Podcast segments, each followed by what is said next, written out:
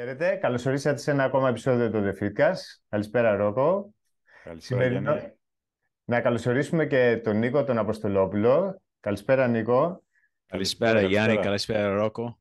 Ε, μεγάλη μας τιμή που δέχτηκες έτσι την πρόσκλησή μας και είσαι σήμερα μαζί μας. Ε, σε ευχαριστούμε πάρα πολύ. Εγώ και ευχαριστώ. Να, ευχαριστήσω και δημόσια το συνδετικό κρίκο, το Βαγγέλη, έτσι που μπορεί να μας ακούει τώρα, το φίλο ο οποίος είναι εκεί στα ξένα μαζί σου. ναι, ναι, ναι, τον βλέπω, τον βλέπω τακτικά. Okay. Το, δώσω, ναι. Τέλεια. Μπορούμε να ξεκινήσουμε έτσι, Νίκο, να μας πεις ε, λίγα πράγματα για σένα, λίγο για το background και να προχωρήσουμε λίγο για το background ε, του ναι, Εντάξει, είμαι α, γεννημένος στον Καναδά. Οι γονείς μου ήρθαν εδώ από, από την Ελλάδα το 50 και το 60.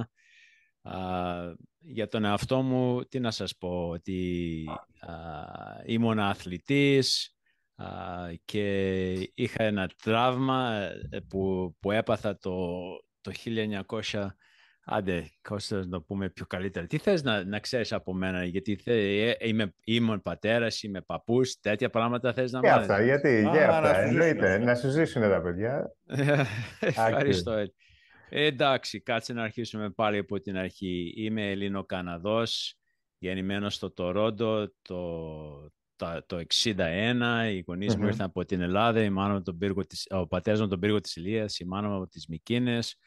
Α, είμαι πατέρας, έχω δύο κόρες, έχω μια, πώς πούμε, τώρα έχω και εγγόνα και να σου πω ότι εδώ στον Καναδά ε, μεγάλωσα, αλλά μεγάλωσα με, με την ενοτροπία των Ελλήνων, ότι πολύ αγαπάω την Ελλάδα και πολύ μου αρέσει η ελληνική γλώσσα, γιατί αυτή την έμαθα, τη γλώσσα όπως μιλάμε τώρα και και τι, να, και τι άλλο να σας πω, ότι πήγα στην Αγγλία, έκανα το PhD στο Wolverhampton University, όντως το πρώτο πτυχίο πήρα από το Πανεπιστήμιο του Τορόντο το 1985 απάνω στη φυσική αγωγή.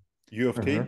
U of T, ναι, φυσική ναι. αγωγή και από το 85 μέχρι το 2012 ανάμεσα σε αυτόν τον καιρό έζησα λίγο, ζήσαμε, παίξαμε, ήμουν αθλητής, στη κοπηλασία, στο στίβο στα ποδήλατο, στο ποδήλατο του στίβου και, και ανάμεσα σε αυτό είχα και το ατύχημα που, πώς πούμε, μ' έκανε να, να, δημιουργήσω την τέχνη που λέγεται microstretching, αυτό που τώρα θα μιλήσουμε. αυτό που μιλάμε σήμερα. Ναι, που μιλάμε για σήμερα. Uh, το, το διδακτορικό, το PhD in Wolverhampton, ήταν πάνω σε...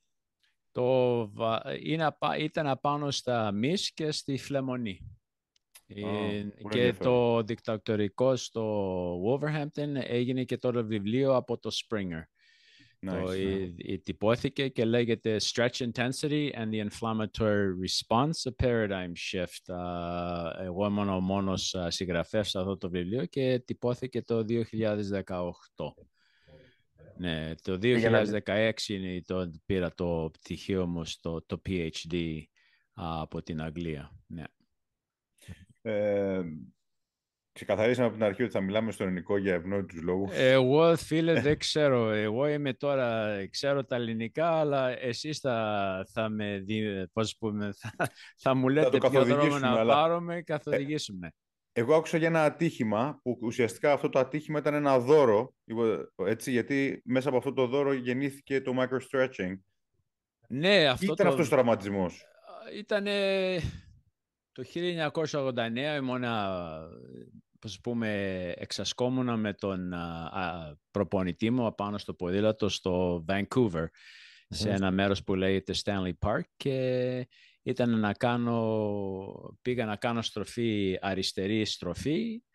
εγώ είχα το δικαίωμα να κάνω τη στροφή και κατέβηκε ένα αυτοκίνητο απότομα, ε, ξεπέρασε το stop, δεν σταμάτησε, με χτύπησε και πώς πούμε με έκανε και ε, χτύπησε το ποδήλατο και με έβαλε σε, να κάνω στρογγι, uh, say, a curve, ναι, spin. Yeah, ναι, ναι. ναι και, και χτύπησα το κεφάλι μου απάνω στο, στο πεσοδρόμιο το, ξέρεις, που ο πεστοδρόμιος ναι, ναι. συναντάει το δρόμο. Ο κράνος, μου, ε, ο κράνος μου διελήθηκε και έμεινα εγώ ανέστητος για πέντε λεπτά και όταν σηκώθηκα είχα πόνους αριστερά, δεξιά στα, χέρια μου, ε, πόνους που είναι με ε, νευρικούς πόνους, ε, με τα νεύρα, όχι τα νεύρα, ξέρεις, neurological issues. Ναι, ναι, νευρολογικά, ναι. Νευρολογικά και πήγαν, με πήγαν στο νοσοκομείο, είχα, αλλά δεν έγινε εγχείρηση τίποτα. Μετά από δύο χρόνια έγινε εγχείρηση που μου βγάλανε το, το δίσκο από το, το C5, C6.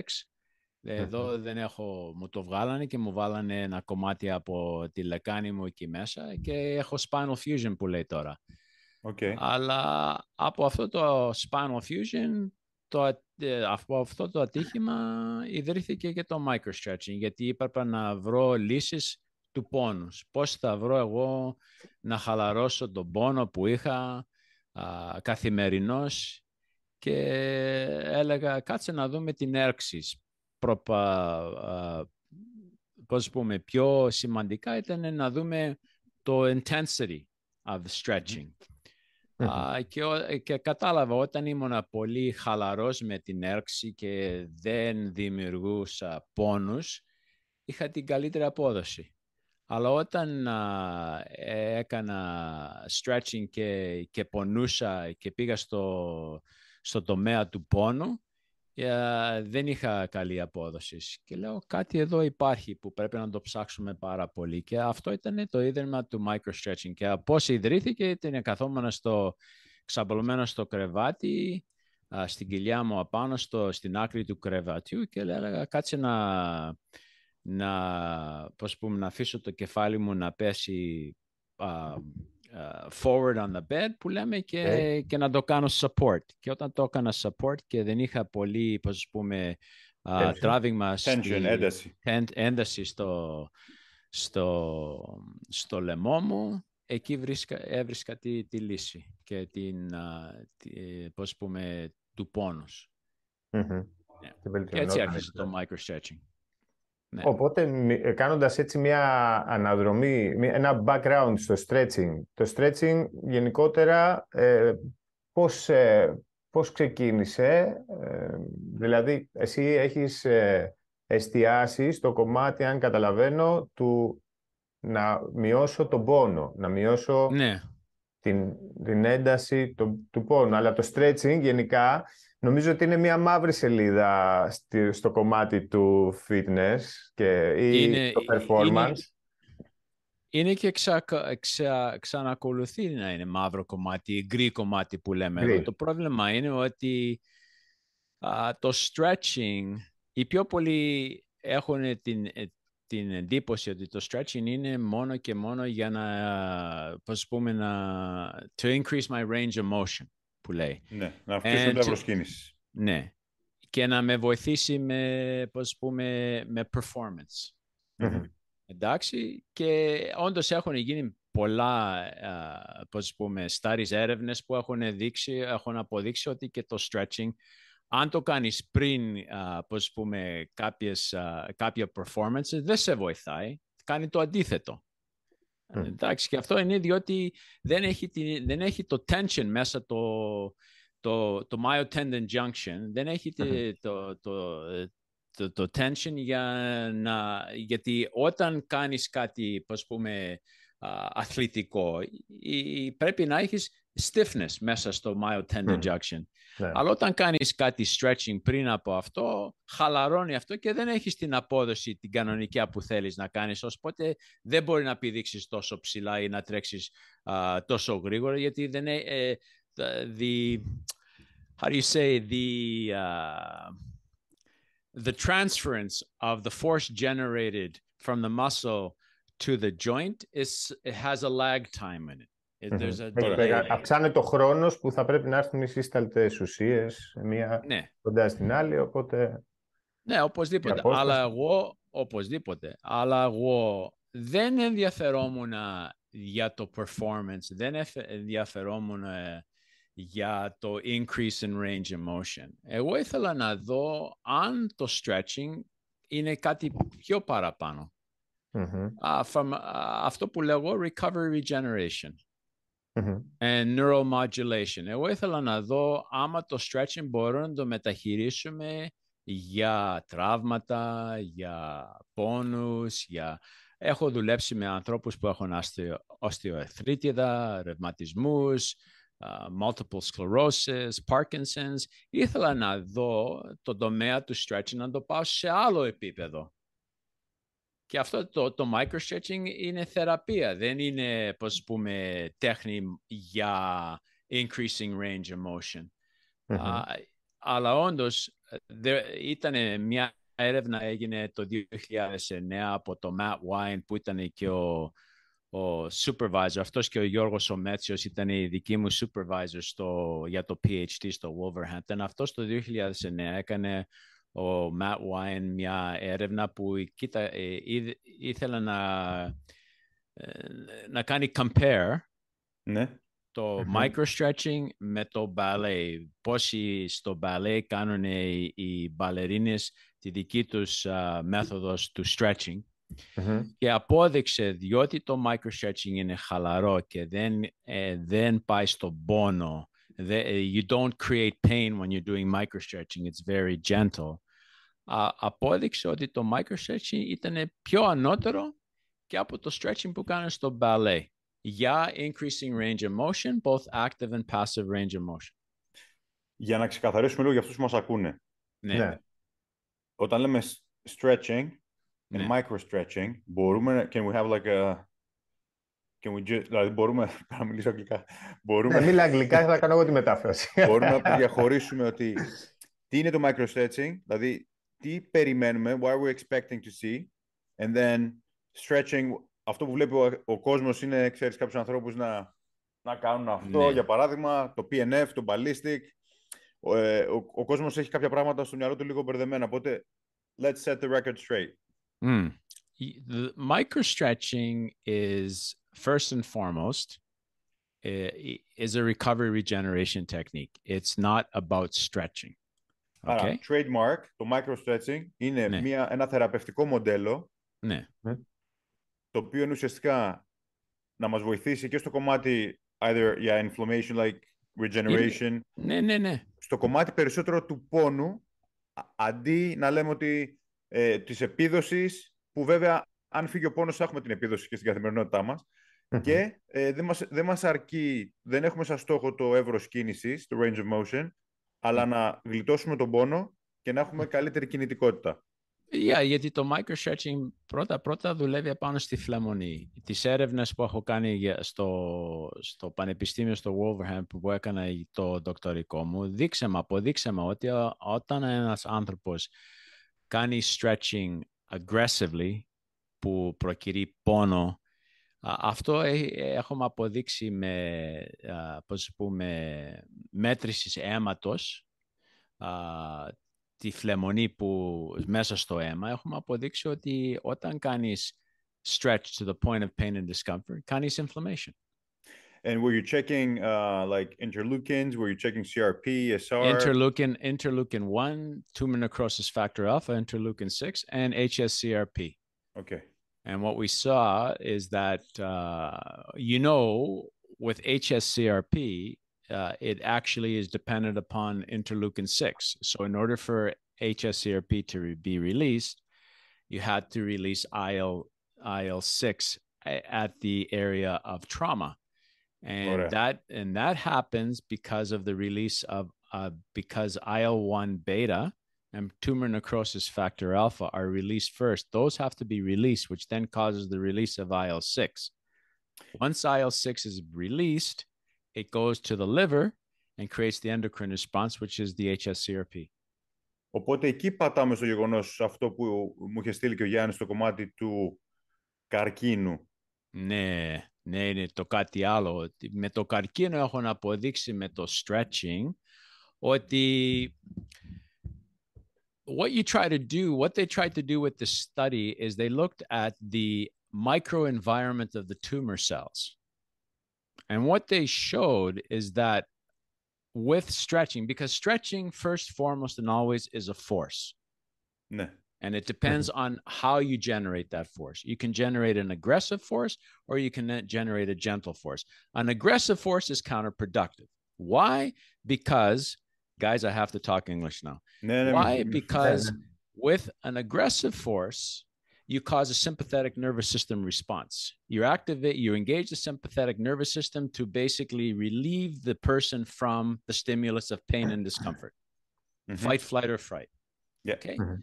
But with a gentle force, what you're trying to do is two things. First and foremost, you're trying to activate the parasympathetic nervous system, which is very, very important because that's the system of healing. But more importantly, what you're trying to do is you're trying to activate the ventral branch of the vagus nerve. The vagus okay. nerve is the most important nerve, of cranial nerve in the body. Why? Because it determines heart rate, circulation, uh, which is heart rate, digestion. digestion. It uh, it determines the uh, um, the uh, bowel movements, but it also is tied into inflammation. So... Και το υπογάστριο ουσιαστικά, το υπογάστριο νεύρο ουσιαστικά λέμε, ναι. ε, λέει αυτή τη στιγμή ο κύριος Νίκος ότι... Ε, Όχι είναι και παρα... κύριος. λέει ο Νίκος για το κομμάτι του, της, ε, τον, ότι βασίζεται στο κομμάτι του πώς θα χτυπήσει η καρδιά μας, μας βοηθά πάρα πολύ στις κινήσεις του, του εντέρου, ε, στην αποκατάσταση, στις, στις, φλεγμονές και ουσιαστικά ότι επειδή η έρευνα η οποία μίλησε προηγουμένως για αυτό που απέδειξε, Γιάννη συμπλήρωσε να κάνω πιθανά ναι, ναι ε, ούτως οι και γενικά με κάποιες ουσιαστικά μετρήσεις συγκεκριμένων ε, τιμών που βλέπουμε στο σώμα μας για να δούμε τις τιμές των φλεγμονών έχουν αποδείξει ότι ένα, ένα, μια, μια διάταση, άμα γίνει έτσι λίγο πιο ε, στο κομμάτι του πόνου, αυτό που παλεύουμε ουσιαστικά να κάνουμε μια διάταση, δημιουργεί περισσότερα προβλήματα, ειδικά σε έναν άνθρωπο με πόνο. Ευχαριστώ πάρα πολύ γιατί ασχολούμαι με τον πόνο με πολλούς θεραπευόμενους οι οποίοι προσπαθούν να κάνουν αυτό για να έχουν καλύτερο εύρος κίνησης. Και δουλεύουμε στο συμπαθητικό, που καλός ή κακός ε, ζούμε σε μια, από το 70 και μετά σε μια κατάσταση fight or flight όλη την ώρα. Οπότε δίνοντας άλλη, άλλη μία, ε, άλλο ένα στρες, δημιουργούμε προβλήματα. Και το micro stretching ουσιαστικά δουλεύει στο επίπεδο του παρασυμπαθητικού, rest and digest, έτσι για να μπορέσουμε να φτάσουμε σε ένα κομμάτι ε, πιο αποτελεσματικής ίασης. Και το άλλο πράγμα είναι ότι ε, βοηθάει με το να to diminish inflammation. Everything is inflammation. Inflammatory response is always there. The food you eat is an inflammatory response. The stress that you go throughout the day is an inflammatory response. You know, I mean, they've shown that the pro-inflammatory cytokines, IL-1 beta, tumor necrosis factor alpha, IL-6, they can cross the blood-brain barrier. Mm-hmm. And it's very interesting that people with depression have high concentrations of these pro-inflammatory cytokines. Είναι σπουδαίο αυτό. Πες, πες, Ροκό, πες. Ο άνθρωπος που είναι σε πόνο, ειδικά mm-hmm. χρόνιο πόνο, είναι ένας mm-hmm. εντελώς διαφορετικός άνθρωπος από έναν άνθρωπο ο οποίος είναι, έχει ένα, ένα πόνο τώρα. Acute. Αυτό, I agree. Και αυτό που έχουμε δει ουσιαστικά και έχει αποδειχθεί, ειδικά με αυτό το που δεν μιλάει κανένας for this opioid crisis that we're still having, αυτή την, την, την κρίση με τα οπιοειδή, η οποία συνεχίζεται και κανένας δεν μιλάει. Για παράδειγμα, γεννιούνται στην Αμερική 35.000 παιδιά νεογνά, τα οποία είναι addicted, ε, έχουν... Ε, ναι. Πάμε ρε Γιάννη. Είναι addicted, ε, εν πάση περιπτώσει, στα ναι. οπιοειδή από την ώρα που έχουν γεννηθεί 35.000 παιδιά. Ναι. ναι. Ε, τι είναι; Εθισμένα, εθισμένα. Εθισμένα. Αν δεν είναι σωστή λέξη. Ναι. ναι, οπότε όταν μπαίνουμε σε μια διαδικασία και ε, αυτό που είπε τώρα ο Νίκος στο κομμάτι αυτό, ε, που είναι πάρα πολύ σημαντικό ε, για την κατάθλιψη π.χ. και για το στρες, γιατί το στρες, όπως έλεγε και ο Hans Selye στα βιβλία του Stress of Life, ένα από τα καλύτερα βιβλία, ένας από τους πρώτους ανθρώπους ο οποίος μίλησε για το στρες, είναι ότι το στρες είναι καλό ε, στα επίπεδα. Αν ρίχνουμε πάρα πολύ στρες και δεν έχουμε κάνει ουσιαστικά τα adaptations, τα, τις προσαρμογές για να μπορέσουμε να φτάσουμε σε ένα καλύτερο επίπεδο είναι καταστροφικό. Ω, ναι, οπωσδήποτε. Είναι καταστροφικό και αυτό το αποδεικνύουμε τώρα με τα, τα, τα pro-inflammatory cytokines που βλέπουμε μέσα του, σώ, του σώματος. Listen, acute stress is very important because that's how the body adapts. Ναι, End of story. But it's when we're looking at chronic pain, chronic inflammation, uh, depression, that's when you have to look at the importance of what you use as a therapist in order to help the patient uh, heal. The patient is the healer. They have to heal themselves. But if you go in there with the attitude that I need to create pain in order to heal pain, that is counterproductive. Why?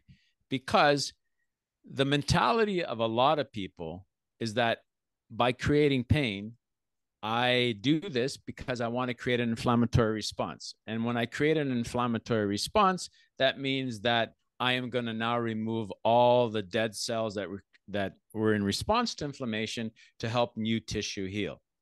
That's fine and dandy if it's acute.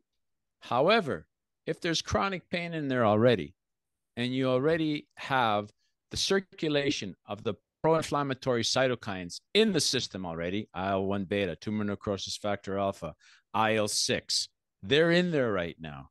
These three pro-inflammatory proteins, along with transforming growth factor beta and other other sort of other cytokines, they have the ability to continue releasing themselves. So what it does is it creates a storm of cytokines.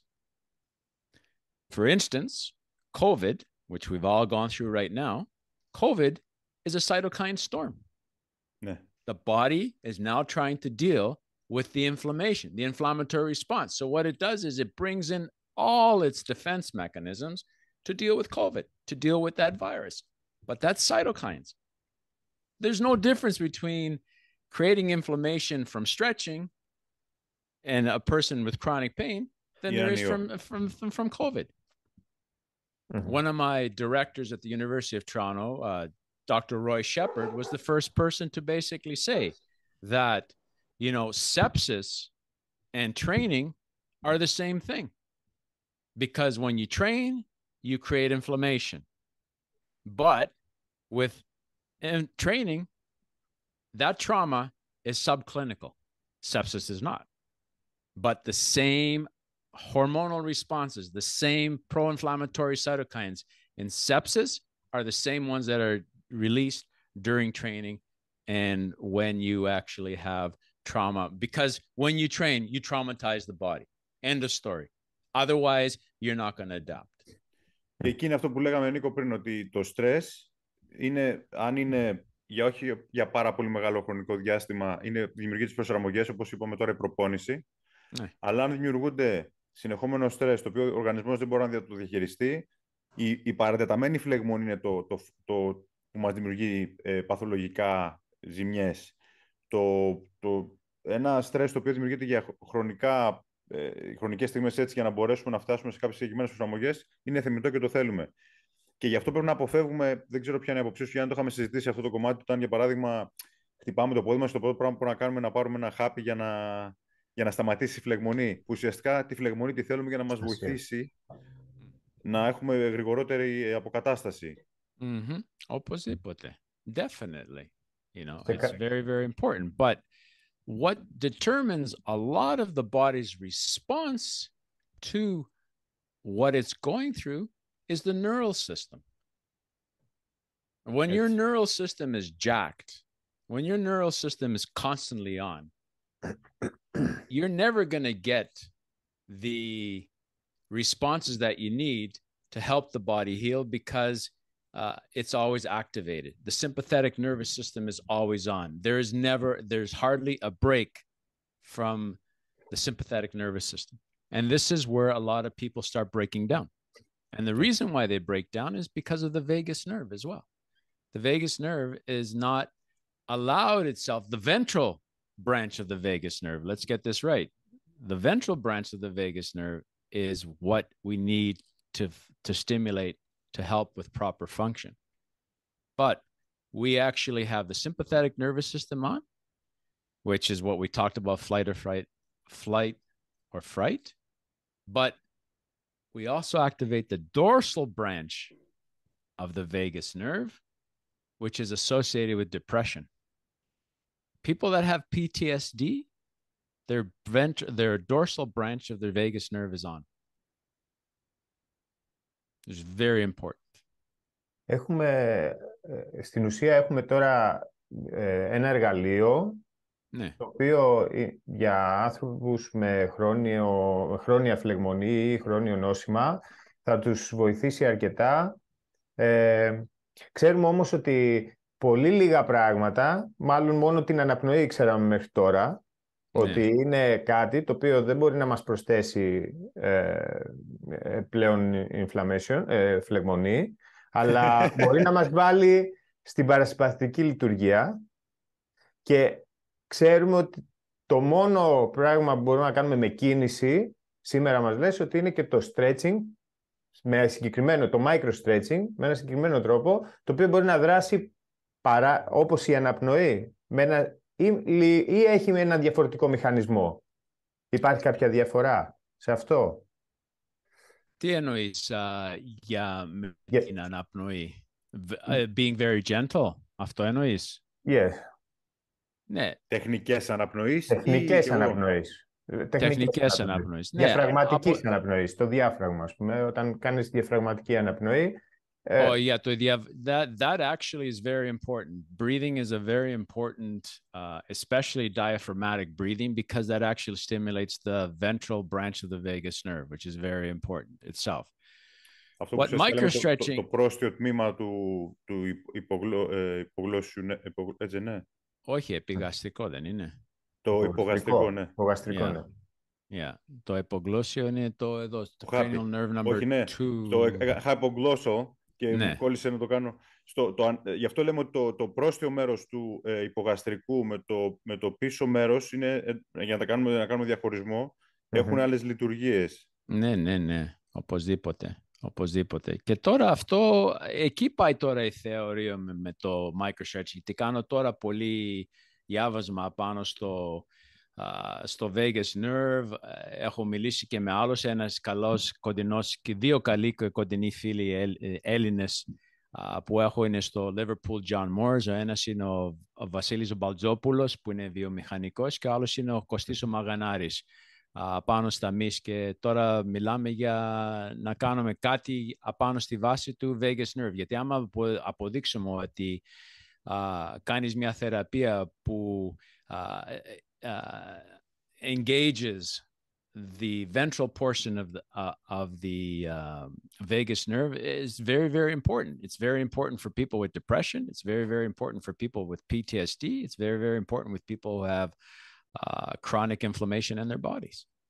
But the one thing I could honestly say is that with microstretching, we don't go to pain because the, the main idea is that pain and the sympathetic nervous system are associated with inflammation and the inflammatory response. Ουσιαστικά τι κάνουμε διάταση, γιατί πολλοί κόσμοι το ξεχνάει αυτό. Όταν, όταν κάνουμε μια διάταση, δεν θα μιλήσω τώρα για το μη, γιατί πολλές φορές ο μης ουσιαστικά δεν διατείνεται υπό την έννοια που το έχουμε στο μυαλό μας.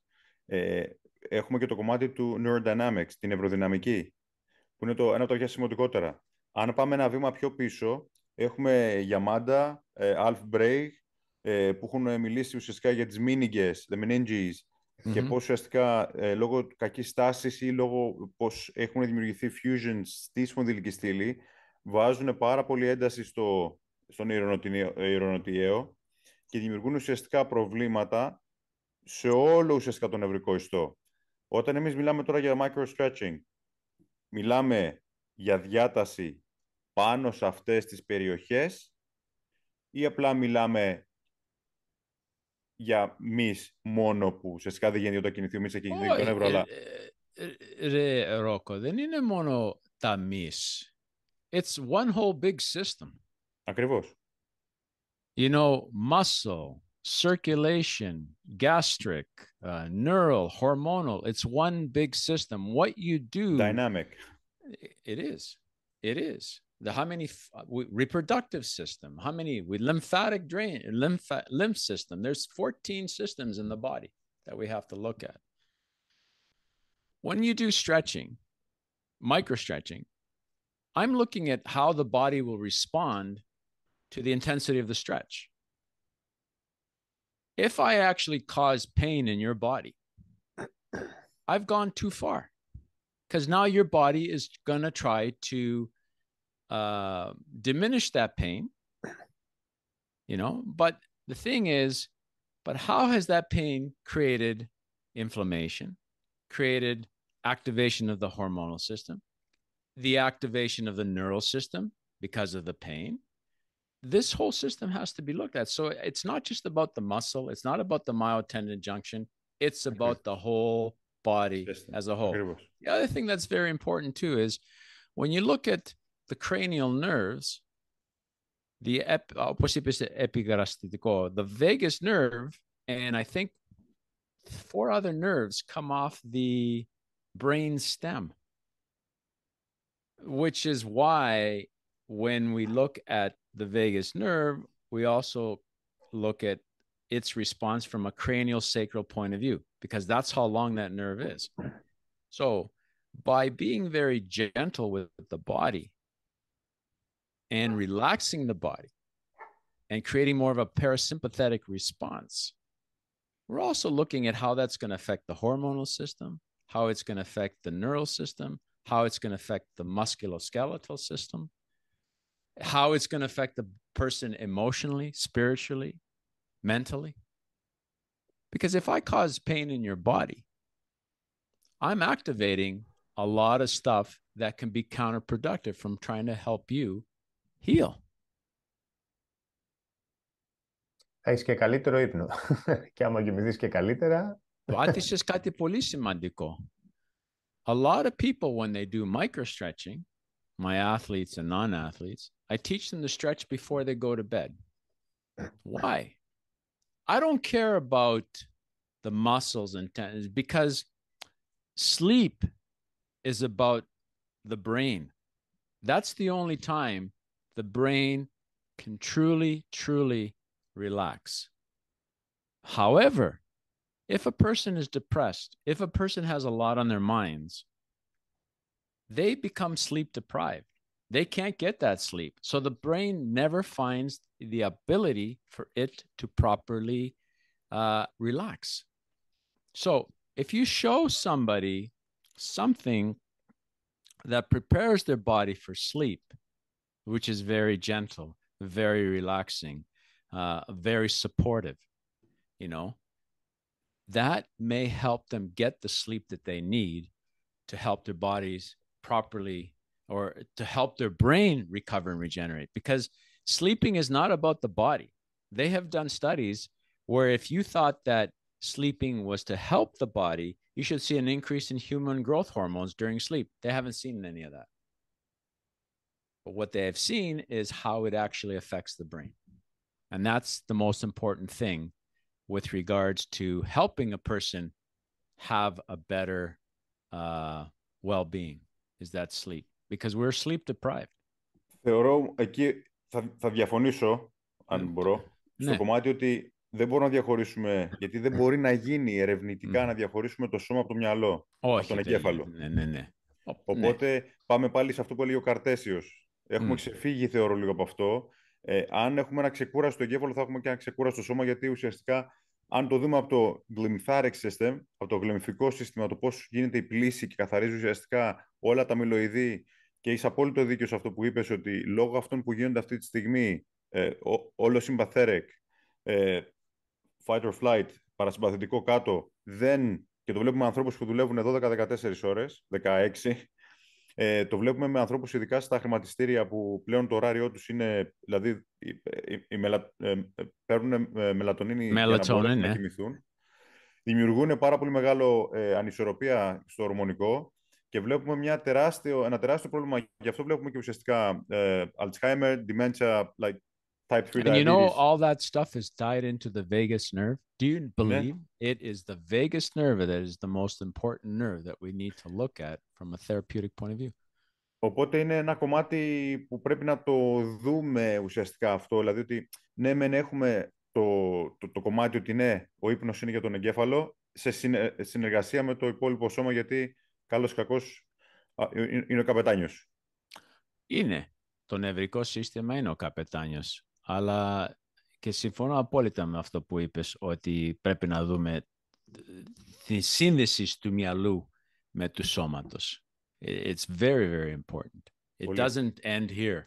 It's one whole connected system. Yeah. Και εκείνη που πρέπει να μπούμε σε μια διαδικασία τη, ε, προτεραιοτήτων, γιατί αν δούμε το, το μεταβολικό χάρτη, γίνονται Ναι. 10.000 ε, διαδικασίες στο δευτερόλεπτο.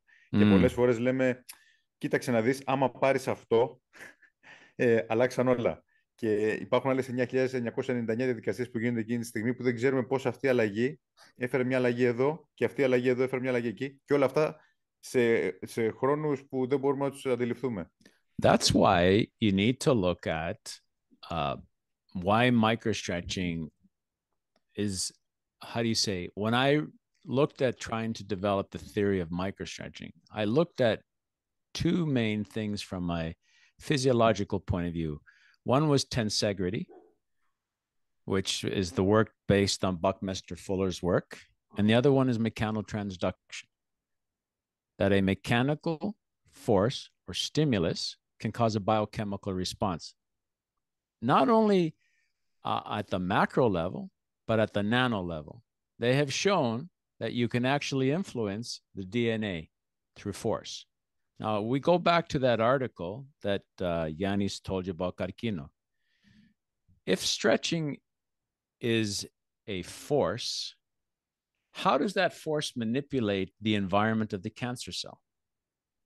So, what they've shown is that with uh, using gentle stretching, they were actually able to decrease the volume of the cancer cell by 52% because they were, nip- they were manipulating its environment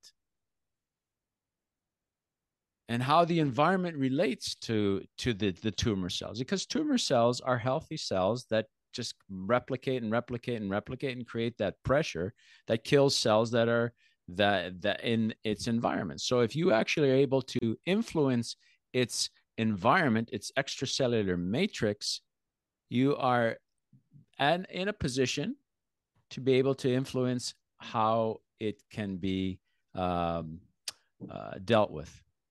Okay. Very important study. Ειδικά τώρα που ουσιαστικά ψάχνουμε να βρούμε πάρα πολλούς τρόπους για να μπορέσουμε να, να βελτιώσουμε ή να αυξήσουμε εν πάση περιπτώσει, την αποτελεσματικότητα. Γιατί με αυτό που μου λες, ακόμα και ένας άνθρωπος που είναι σε μια α, χημική θεραπεία, Ναι. θα μπορεί πιθανά να αυξήσει την αποτελεσματικότητα της θεραπείας μέσω αυτού. Μπορεί, διότι α, ε, δεν ξέρω στην Ελλάδα, αλλά εδώ στην North America έχουν κάνει α, ανθρώπους που έχουν καρκίνο και τους κάνουν yoga, τους κάνουν stretching, because the main thing is you're actually also trying to work the mental emotional aspect of helping that person feel better, you know, which is a very, very, very, very important concept, you know. Γιάννη, πες. Όχι, πες, πες, πες, δεν ήθελα να πω κάτι πάνω σε Ε, άλλαζα θέμα. στο, στο κομμάτι του, το οποίο είναι μεγάλη συζήτηση, αλλά έχει γίνει πάρα πολύ ντόρος ε, όσον αφορά το polyvagal theory. The, the polyvagal theory, that's Porges' work.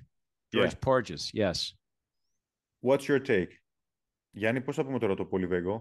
Ε, Πολύ, πολύ, Πολύ υποκραστήτηδα. όχι, πολύ. I don't know. δεν, δεν έχω αναρωτηθεί ποτέ πώς είναι στα ελληνικά, όλο έτσι το διαβάζω. ναι, και εγώ polyvagal. Ε, Πολύ Βάγκελ οκ, θα, ουσιαστικά- το, θα το έλεγα. Ναι, όχι, δεν είναι έτσι. It's the Πολύ- polyvagal theory by Ναι, η George θεωρία, Porges.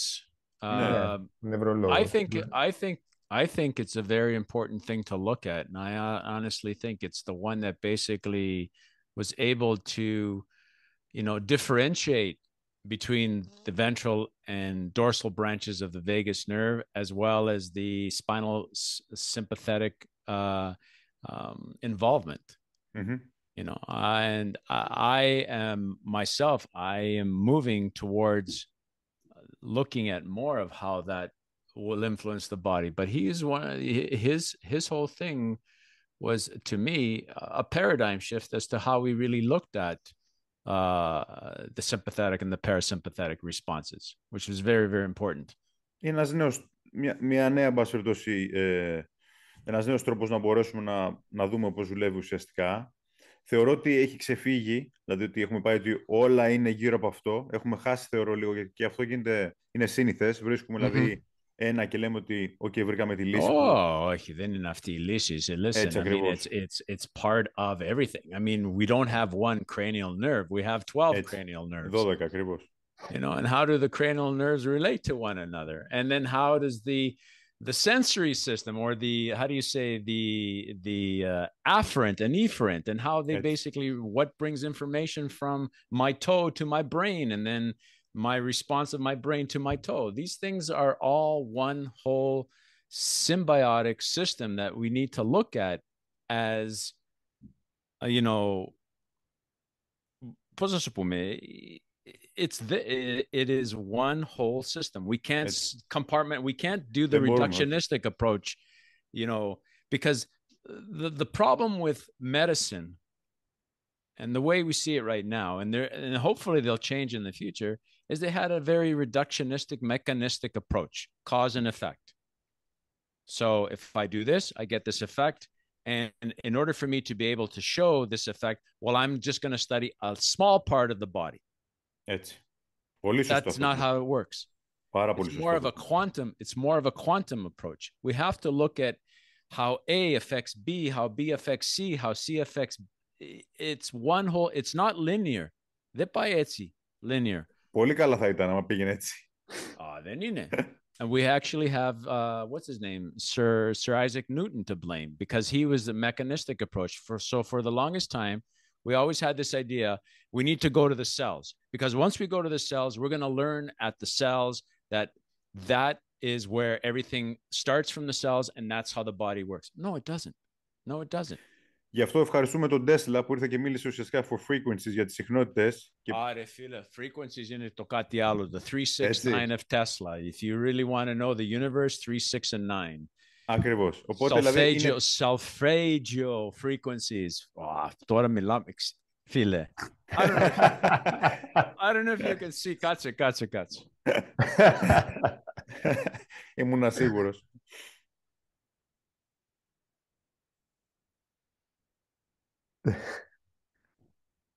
Αυτή είναι η βιβλιοθήκη μου. there's about 800 books there. Αλλά the stuff that's on there, embodied mind, frequencies, uh, you name it, it's there. You know, you got to look at everything. είναι, πρέπει είναι, να τα δεις όλα. Είναι πολύ δύναμο το μοντέλο, δυστυχώς. Και ε, όπως υπάρχουν άνθρωποι όπως ε, σε πάρα πολλά σημεία, όπως είπες, σε, σε διάφορους τομείς, και είναι κομμάτια puzzle που συνθέτονται για να βγει ουσιαστικά όσο μπορούμε να φτάσουμε σε αυτό που θεωρούμε εμείς αλήθεια. Και, να... και δυστυχώς ή ευτυχώς η, η επιστήμη έχει μια συγκεκριμένη Και πρέπει να είμαστε τυχεροί όταν αποφασίσουμε ότι θα είμαστε στο 50% αυτό που θα βγουν, αν θα ισχύει αυτό το 50% και μετά από 5 χρόνια, αν είμαστε τυχεροί να είμαστε με αυτή την πλευρά και να, αποδειχτούμε, να, να, να παραδεχτούμε ότι είχαμε άδικο και ότι ξέρετε κάτι. Πρέπει. Πρέπει. Εγώ, εγώ γιατί πήγα και έκανα το PhD και ήταν, it was a chance. Έτσι. Διότι εγώ μπορεί να πήγα να έκανα το PhD και να αποδειχθεί ότι αυτό που έλεγα εγώ να είναι χαλαρό, να, να μην, να μην, να μην προκυρείς, πόνο. Α... Μα και αυτό πάλι θα ήταν μια πολύ μεγάλη ανακάλυψη, έτσι. Ναι, θα ήταν και αυτό. Αλλά... Και πόσα διδακτορικά τα οποία έχουν βγει δεν έχουν αποδείξει αυτό που θέλουν να αποδείξουν και πολλές φορές δεν, γίνονται public, ε, δεν, ε, δεν, δεν, δεν, γίνεται έκδοση εν πάση αυτών που ναι. πάρα αυτά από αυτά παίρνουμε πάρα πολύ πληροφορία. Ναι, ναι, συμφωνώ απόλυτα. Συμφωνώ απόλυτα. Οπότε, you know, it's... και αυτό το άλλο πράγμα που πρέπει να δούμε με, uh, όπως είπες, μια θεωρία δεν έχει τη λύση ή δεν έχει τις, uh, τις απαντήσεις για όλα. Έτσι είναι συνδυσμός. There is a connection that has to be happening. It's biomechanical. Like right now, γράφουμε ένα άλλο βιβλίο με τέσσερους editors που λέγεται Recovery Regeneration uh, and Adaptation to, uh, to uh, τώρα πάει το μυαλό μου. To exercise stress, uh, an integrative approach. Είναι και ο Μπογδάνης συμμετέχει εκεί μέσα και ο, Φιλίπ, ο Φιλίππου που είναι στο, πάνω στο, στην Αθήνα. Ο Ανάστα, τον Μπογδάνη, τον Φιλίππου α, και άλλος Ελμαλιαρόπουλος. uh, και άλλους Έλληνες, ο Αποστολόπουλος. uh, και αυτό που θέλουμε να αποδείξουμε με τούτο το βιβλίο που γράφουμε είναι ότι το πρώτο, το πρώτο κείμενο, το πρώτο μέρος του βιβλίου είναι πάνω στη, στις, στις έρευνες που έχουν γίνει. Αλλά και το δεύτερο κείμενο του βιβλίου είναι οι θεραπευτές, σαν εγώ, uh, massage therapist, osteopathy, osteopathy, physical therapist, because when you do research in a lab, that is your focus right there. But a lot of research that's done in the labs doesn't make it out to the practical world. Yes, but I honestly believe, like for instance, microstretching, I didn't start microstretching from a lab, and there was no research to prove yes. or disprove what I believed. Intuitively, I thought to myself, I'm in pain. Why do I need to create more pain? So if I want to heal, I need to do the opposite. And anecdotal evidence, you know, uh, almost 20 plus, 30 plus years of anecdotal evidence. You cannot beat that. No, formed my ideas and concepts, which developed microstretching. Πού μπορούμε να, ε, ε, από αυτούς που μας ακούσουν, θέλω να πάρουν περισσότερες πληροφορίες, πιθανά να θέλουν να γίνουν οι ίδιοι, ε, να μάθουν αυτή την τεχνική για να μπορούν να την κάνουν στους, ε, στους ασθενείς, στους, στους ασκούμενούς τους. Πού μπορούμε να, να βρει ο κόσμος αυτή την πληροφορία. Μπορεί να δουν το www.microstretching, αλλά τώρα είμαστε που we're rolling out to try to teach, educate people, therapists in particular, how to do microstretching. I mean, if if there's an opportunity for me to come to Greece and there's a bunch of therapists, let's do it. You know; Οπότε όσοι μας ακούτε, comments από κάτω, όσοι ενδιαφέρεστε, θα βάλουμε ουσιαστικά και εμείς... Ε, ναι, γιατί όχι, στη βράση το σίδερο. Ε, Μπορεί να πάνε κιόλας... Θεσσαλονίκη, Καλαμάτα, όπου θέλεις, αλλά πρέπει και με τον Μπογδάνη έχω μιλήσει να έρθουμε να, να κάνουμε, πώς να σου πούμε, α, μαθήματα μάθησης απάνω στο... Γιατί το microstretching έχει δύο τμήματα. Το ένα είναι που, α, και δεν το είπαμε αυτό, και it's very important, which needs to be told to the, to the participants there. First and foremost, microstretching is a system, είναι ένα σύστημα.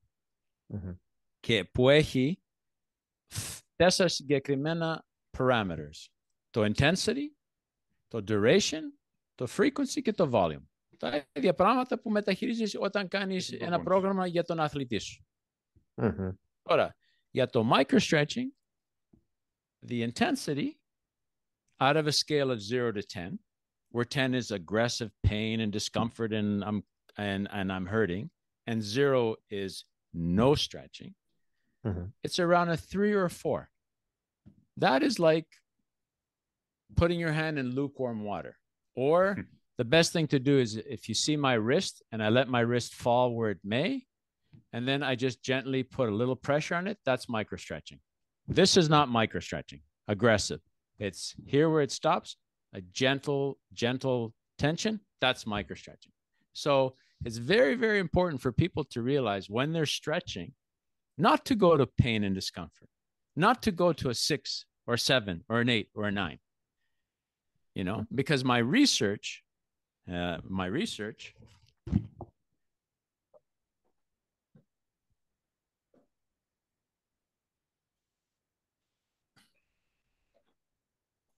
Τέλεια. My research showed that eight or greater or seven or greater causes inflammation. But the problem with stretching, the problem with stretching is it's subjective. And Doxy, my three or four out of 10 might be a seven or eight for you. Right. So that's the hard part. The duration, how long should you hold a stretch? 60 seconds. Okay. Why? It takes about half a minute to move from the middle of the muscle. Remember, stretching starts in the middle of the muscle belly and goes out to the myotendon junctions. Okay. Mm-hmm. So 60 seconds is what I've seen as probably the best benefit for how long you should hold a stretch. Within those 60 seconds, we go back to what Yanni said about breathing. Mm-hmm. That's six nice, deep breaths, diaphragmatic breaths. What are you doing now? You're creating a meditative state, which is very important. You're helping the body heal, you're helping the body relax. Frequencies. Exactly. Frequencies. How often should you stretch? Well, with micro stretching, I try to get people to stretch every day before they go to sleep. Why? Because we're trying to get them to get a better sleep. Now, the other thing is the frequency of the stretching. So if I'm stretching my right calf, I'm going to hold that for a minute gently. And then I'm going to stretch my left calf, hold that mm-hmm. for another minute gently, and repeat it two more times. Because it's repetition that breaks a habit. You have a habit in your body, right? You have to break that habit. Now, from a therapeutic point of view, if a person comes to you and is in a lot of pain and is protecting one part of the body, they have that compensatory shift. It's a habit in the body. We have to break that habit. And you do that through frequency. So those are the four main parameters of microstretching. When I and I think Yanni σου έστειλα αυτό το uh, the article by the NSA αυτό που έλεγε microstretching recovery regeneration technique. Στο έχω στείλει αυτό. Όχι, όχι, δεν το έχω λάβει αυτό, όχι. Θα αυτό το βάλουμε. Θα, αυτό θα το, θα το στείλω and let people, you know, or they can go on the website. They can download it from there as well. But it's a PDF. Okay. You know, and it gives them more of an idea of what microstretching really is.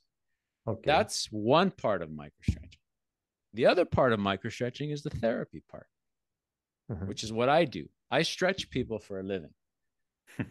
but what's very important is I don't go to pain with them. Το βασικότερο. Για να μην αυξήσουμε τη φλεγμονή. Ναι. The other thing too is, άκου εδώ. Ο Γιάννης λέει σε σένα Ρόκο, πρέπει να πάω να δεις τον Απόστολόπουλο. Πω, πω, μα το Θεό είναι κάτι άλλο αυτός, με τα χέρια του και αυτό. Και πρέπει να πάω να δεις, θα σε βοηθήσει με τον πόνο σου. Εσύ έρχεσαι στην κλινική μου και, πώς πούμε, κάθεσαι πάνω στο κρεβάτι και σου κάνω θεραπεία, αλλά σε κάνω στο... Σε, I cause you pain, a lot of pain, right?